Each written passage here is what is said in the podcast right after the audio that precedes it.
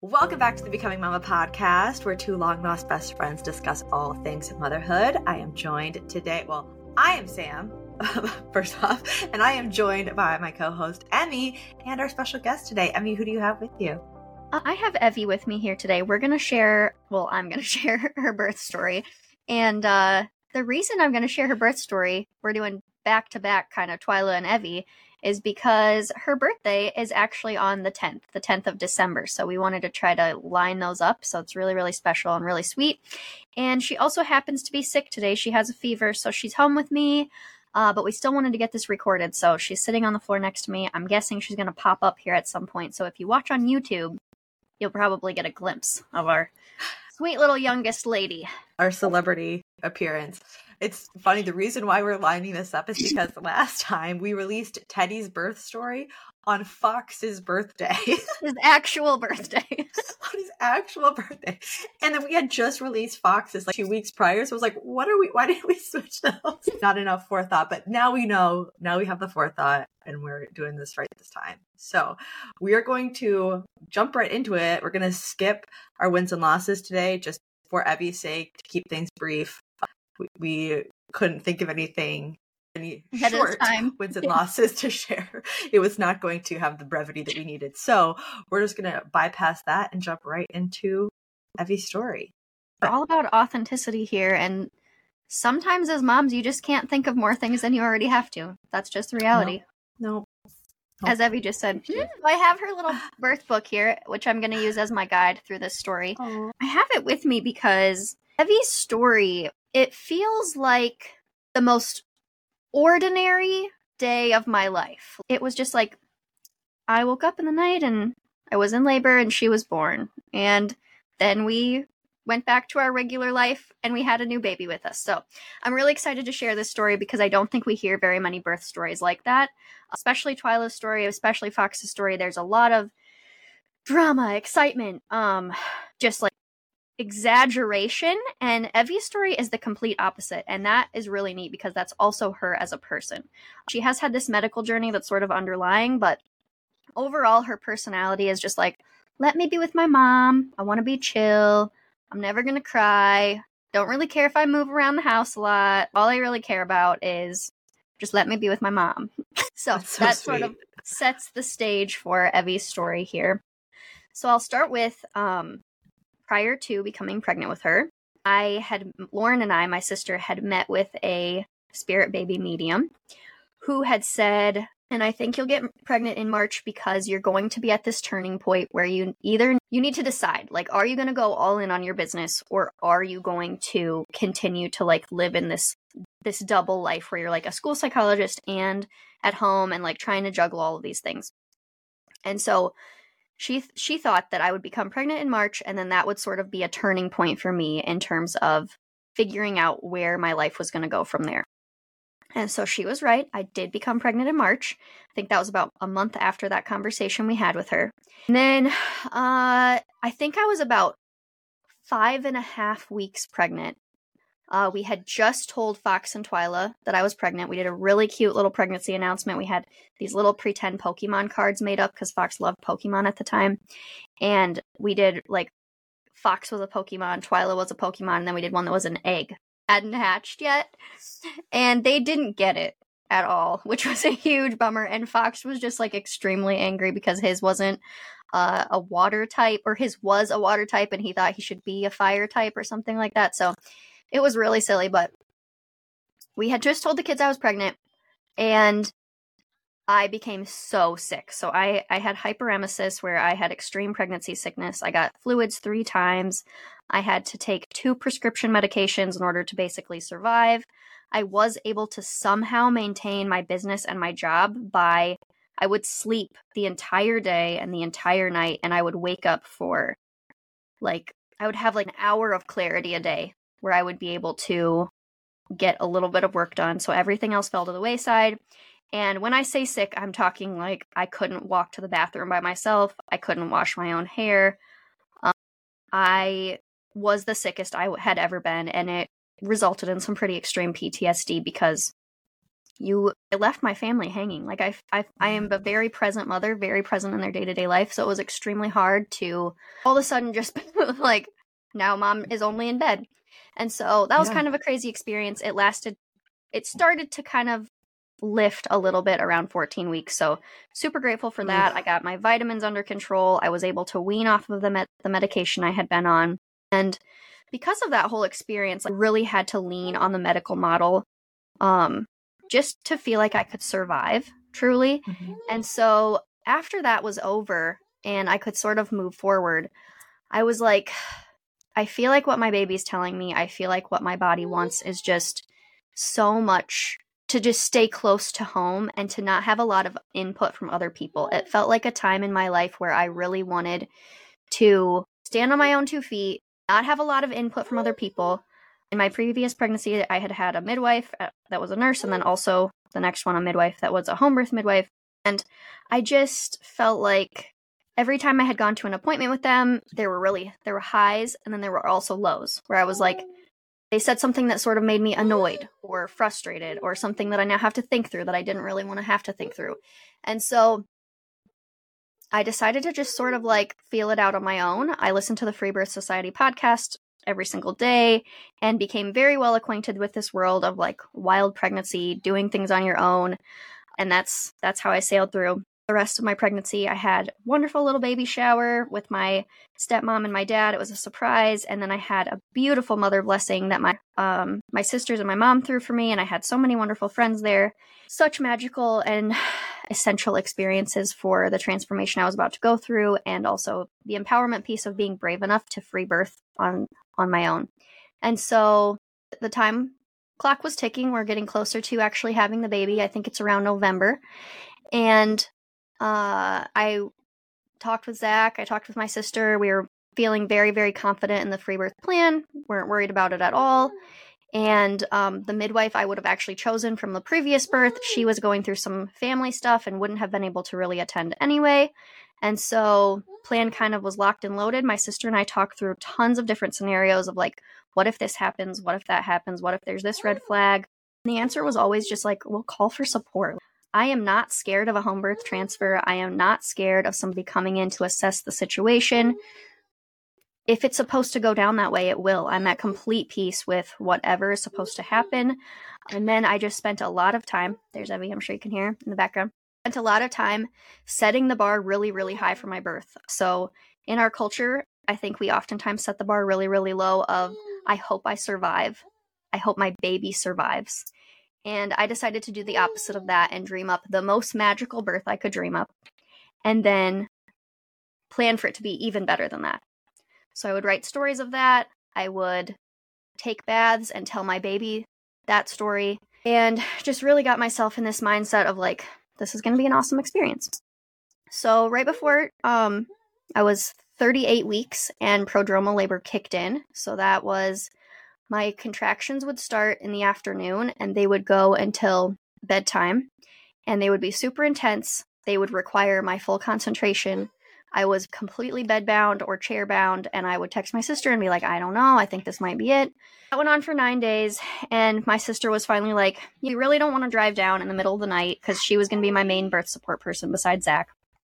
And um, she and her husband and their little girl decided to come to our hometown so that they would be close by for whenever the baby came. They have his parents here, so they were going to stay with his parents as long as they needed to. They knew it could be many weeks, they knew it could be no time at all. And so they got to town, and that night, my sister and I went into a little pop up shop. We had some fun. We had a great time. Twyla came with us. It was really lovely. And then um, my sister was like, Oh, I got you this dragon fruit. You said you've never tried it before, so eat this before you go to bed. So Twyla and I tried that. I didn't think it was very good, but I ate some anyway. And then uh, as I laid down to go to sleep, I was like, Zach, I think it's probably going to be tonight. These contractions I'm feeling feel a little bit different to me. And he's like, okay, don't wake me up. As a joke. Okay, any any uh any words before I dive into the actual birth? Any thoughts? No, I was wondering, did you have any pregnancy sickness with the other two? Good question. So with Fox, I had, I was throwing up many, many times a day, but I was able to function in my normal life completely. There was one day I Mhm. took off. I remember like I was um, doing my school psychology practicum at the time. There was one day where I was like, oh my gosh, like I can't do this. But other than that, Mhm. dry cereal got me through.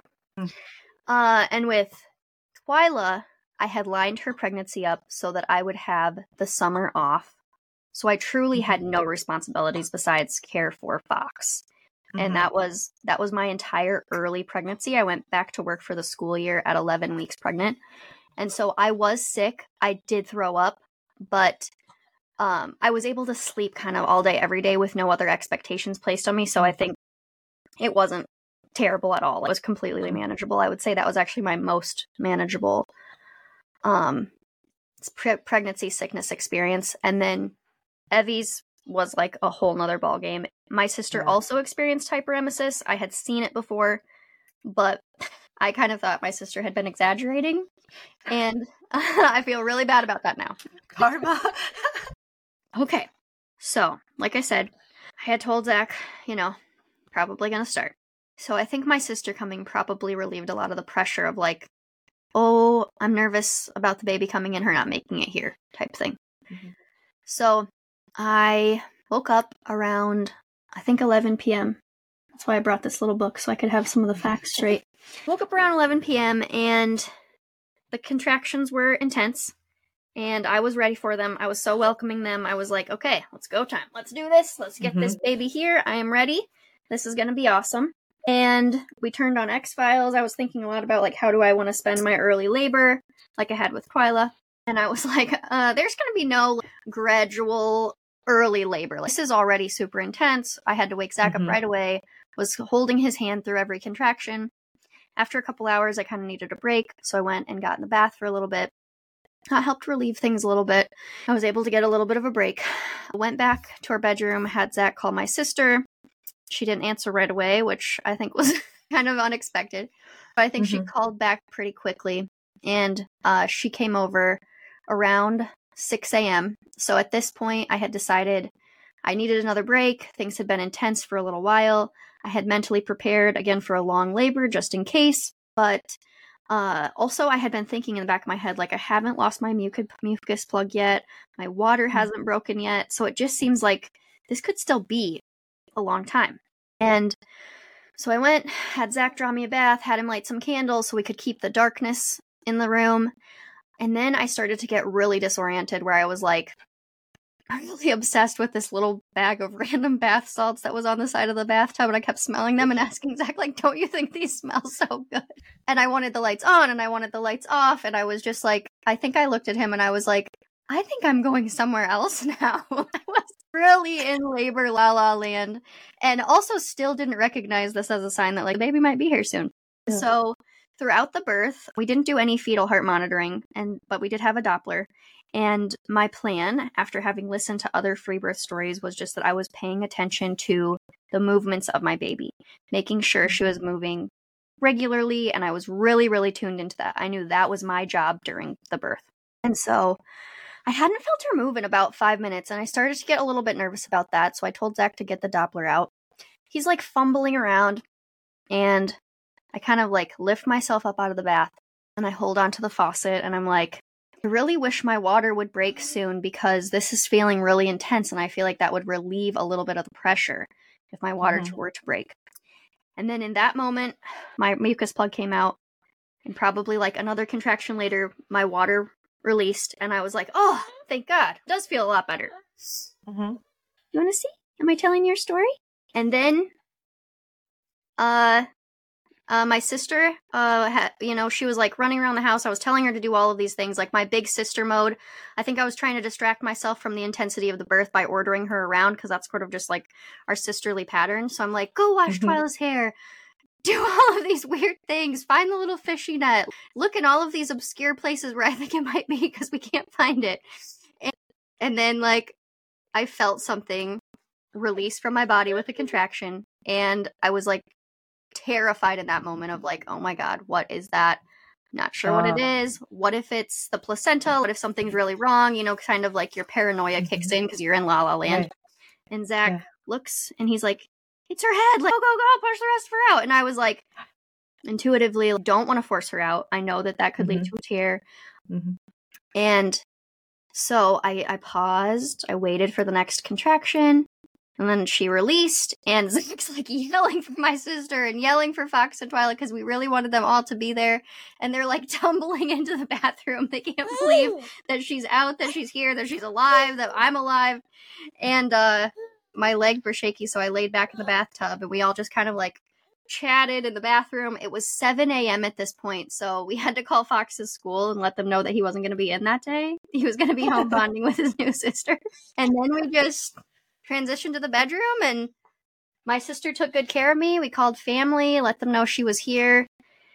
And yeah, that was pretty much it. It was just 6 hours in total and she made her appearance. She snuggled up on my chest. She latched right away and we took some naps and yeah, that was the story. Wow. That's like the fast one. It's a fast one, but it's so cool how just like intuitive it all was for you at that point. You know, like you you sure you saw those moments like being in your head, who wouldn't, but you when it was time to be intuitive, you were, and that was really cool. How was your postpartum with her? Really excellent. Uh, so I I think I took the weekend off and I didn't really plan to take much of a maternity leave because mm-hmm. uh I knew I could just work from my bed. I told all my clients I wasn't going to do any on camera meetings. I wasn't going to do any scheduled meetings for a full month, but I would respond to messages. I would still do posts. And then I had two VAs who did all of the other background work for me. And we prepped a lot in November to get everything ready for December so that like we would have as much lifted off of our plate as possible. So that was really amazing and really wonderful. I'm super grateful for them. So I took the weekend off. Monday, I resumed posting for my clients. So I think I would work about an hour or two a day. Zach took a full month off. So during that hour, Evie would go and snuggle with him.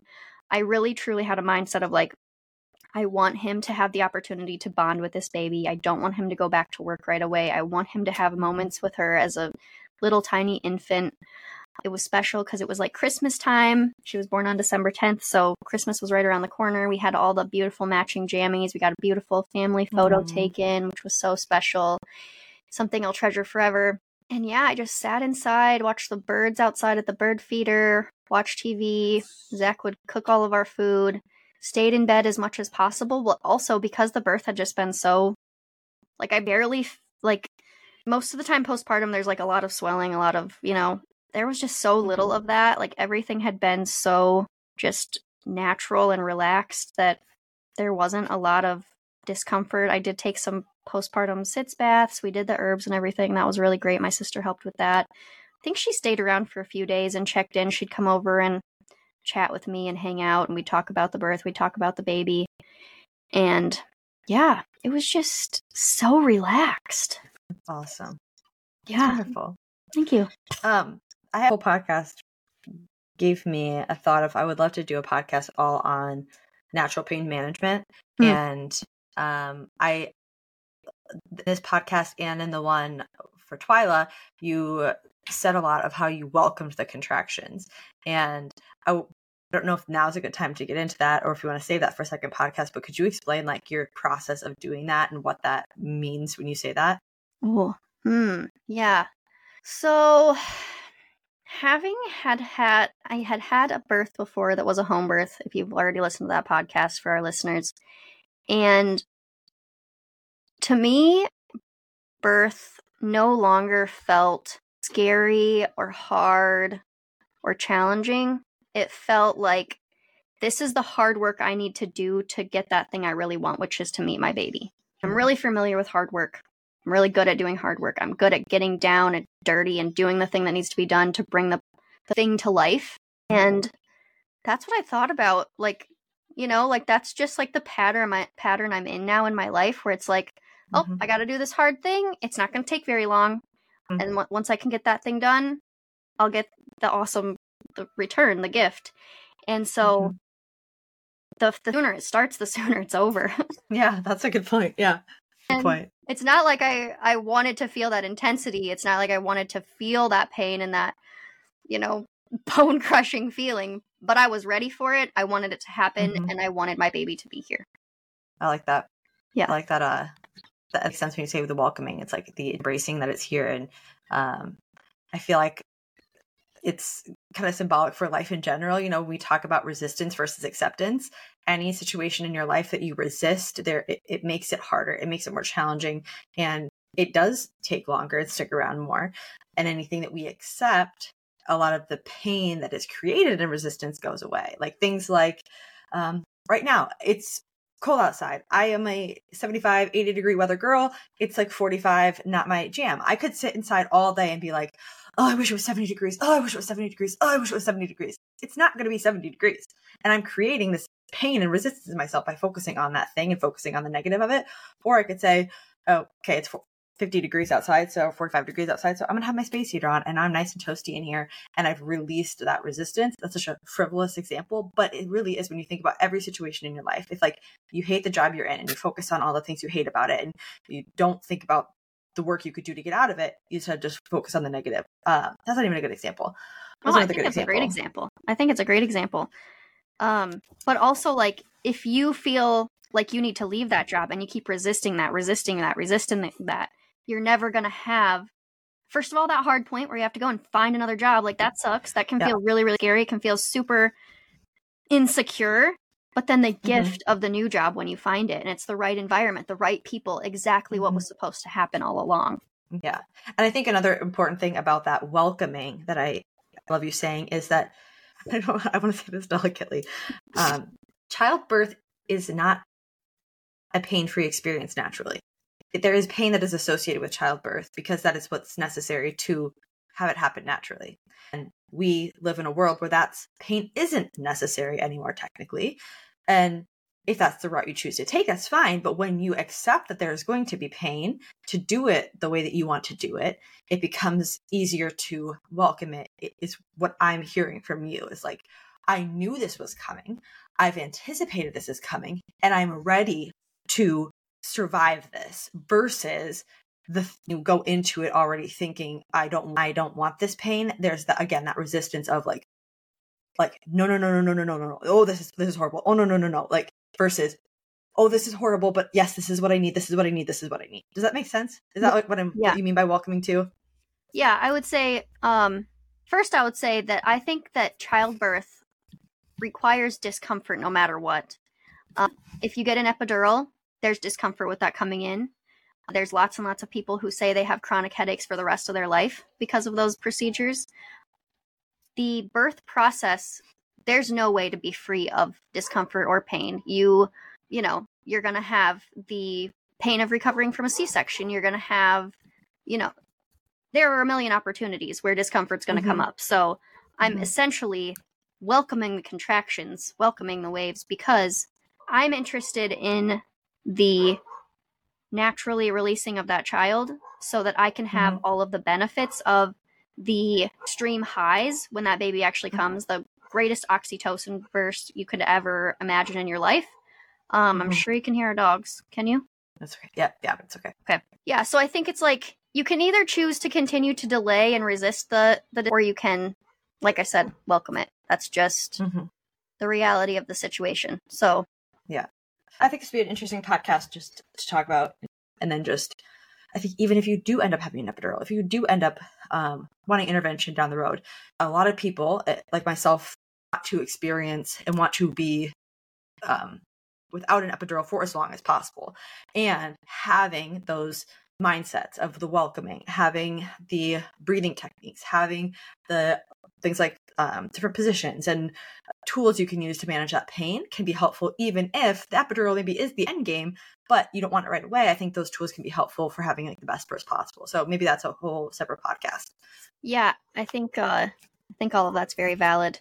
This was wonderful. I'm so happy that you got this birth and that like I, I that whole idea of like planning it out ahead of time and like writing all that stuff down. I think that that was a really powerful thing. And uh, you're right. We have relatively low expectations and uh, unfortunate report just came out that maternal deaths in the United States have increased over the last, I believe, four years, which is kind of terrifying. And um, unfortunately higher in minority populations as well. And the mistreatment of women has also increased. So I think setting that bar high is not only important, I think it's necessary because that's unacceptable. And the more we are able to say that's unacceptable and this is what I want and this is what I deserve, the more that's going to be hopefully upheld. Yes, for sure. I mean, we could definitely do a, an entire podcast on this topic, but just so many of the interventions that are being applied to childbirth uh, are leading to those those outcomes, and people don't necessarily realize that uh, because we think that the interventions are what's keeping us safe, and that's if we compare ourselves to other countries, we know that that's just absolutely not true. Um, mm-hmm. So much research around so many of the different aspects of things that are happening. So fun to dive into that sometime. But um, I recently heard someone talk about creating a birth vision board, which is something I never did, but a really cool idea of like, you know, how is Ooh, this yeah. all gonna, how is this all gonna come together? How do I want it to look? Yeah, I love that. All right, well, we'll wrap it here. I think Evie, you've done amazing, Evie. You've made it like 40 minutes. So happy for you. Bye bye. So happy to have you. Can you say bye bye? So good. So good. She's waving if you're not watching on YouTube. She's waving. And happy early birthday, girl. Gonna have a bluey dress and uh, a birthday cake. She loves her mommy. All right, well, we will see you guys next week. I don't know what we're talking about, uh, but we'll talk about something. And for all of our socials, websites, everything, you can find those down in the comments below. And we so appreciate your support. Any rating on Spotify and Apple Podcasts is phenomenal. Reviews on Apple Podcasts helps out a ton. If you're watching on YouTube, if you can hit that like button, comment, subscribe, all of those things, we greatly appreciate it. And we hope you have a wonderful week, and we will see you next week. Bye. Thanks for listening.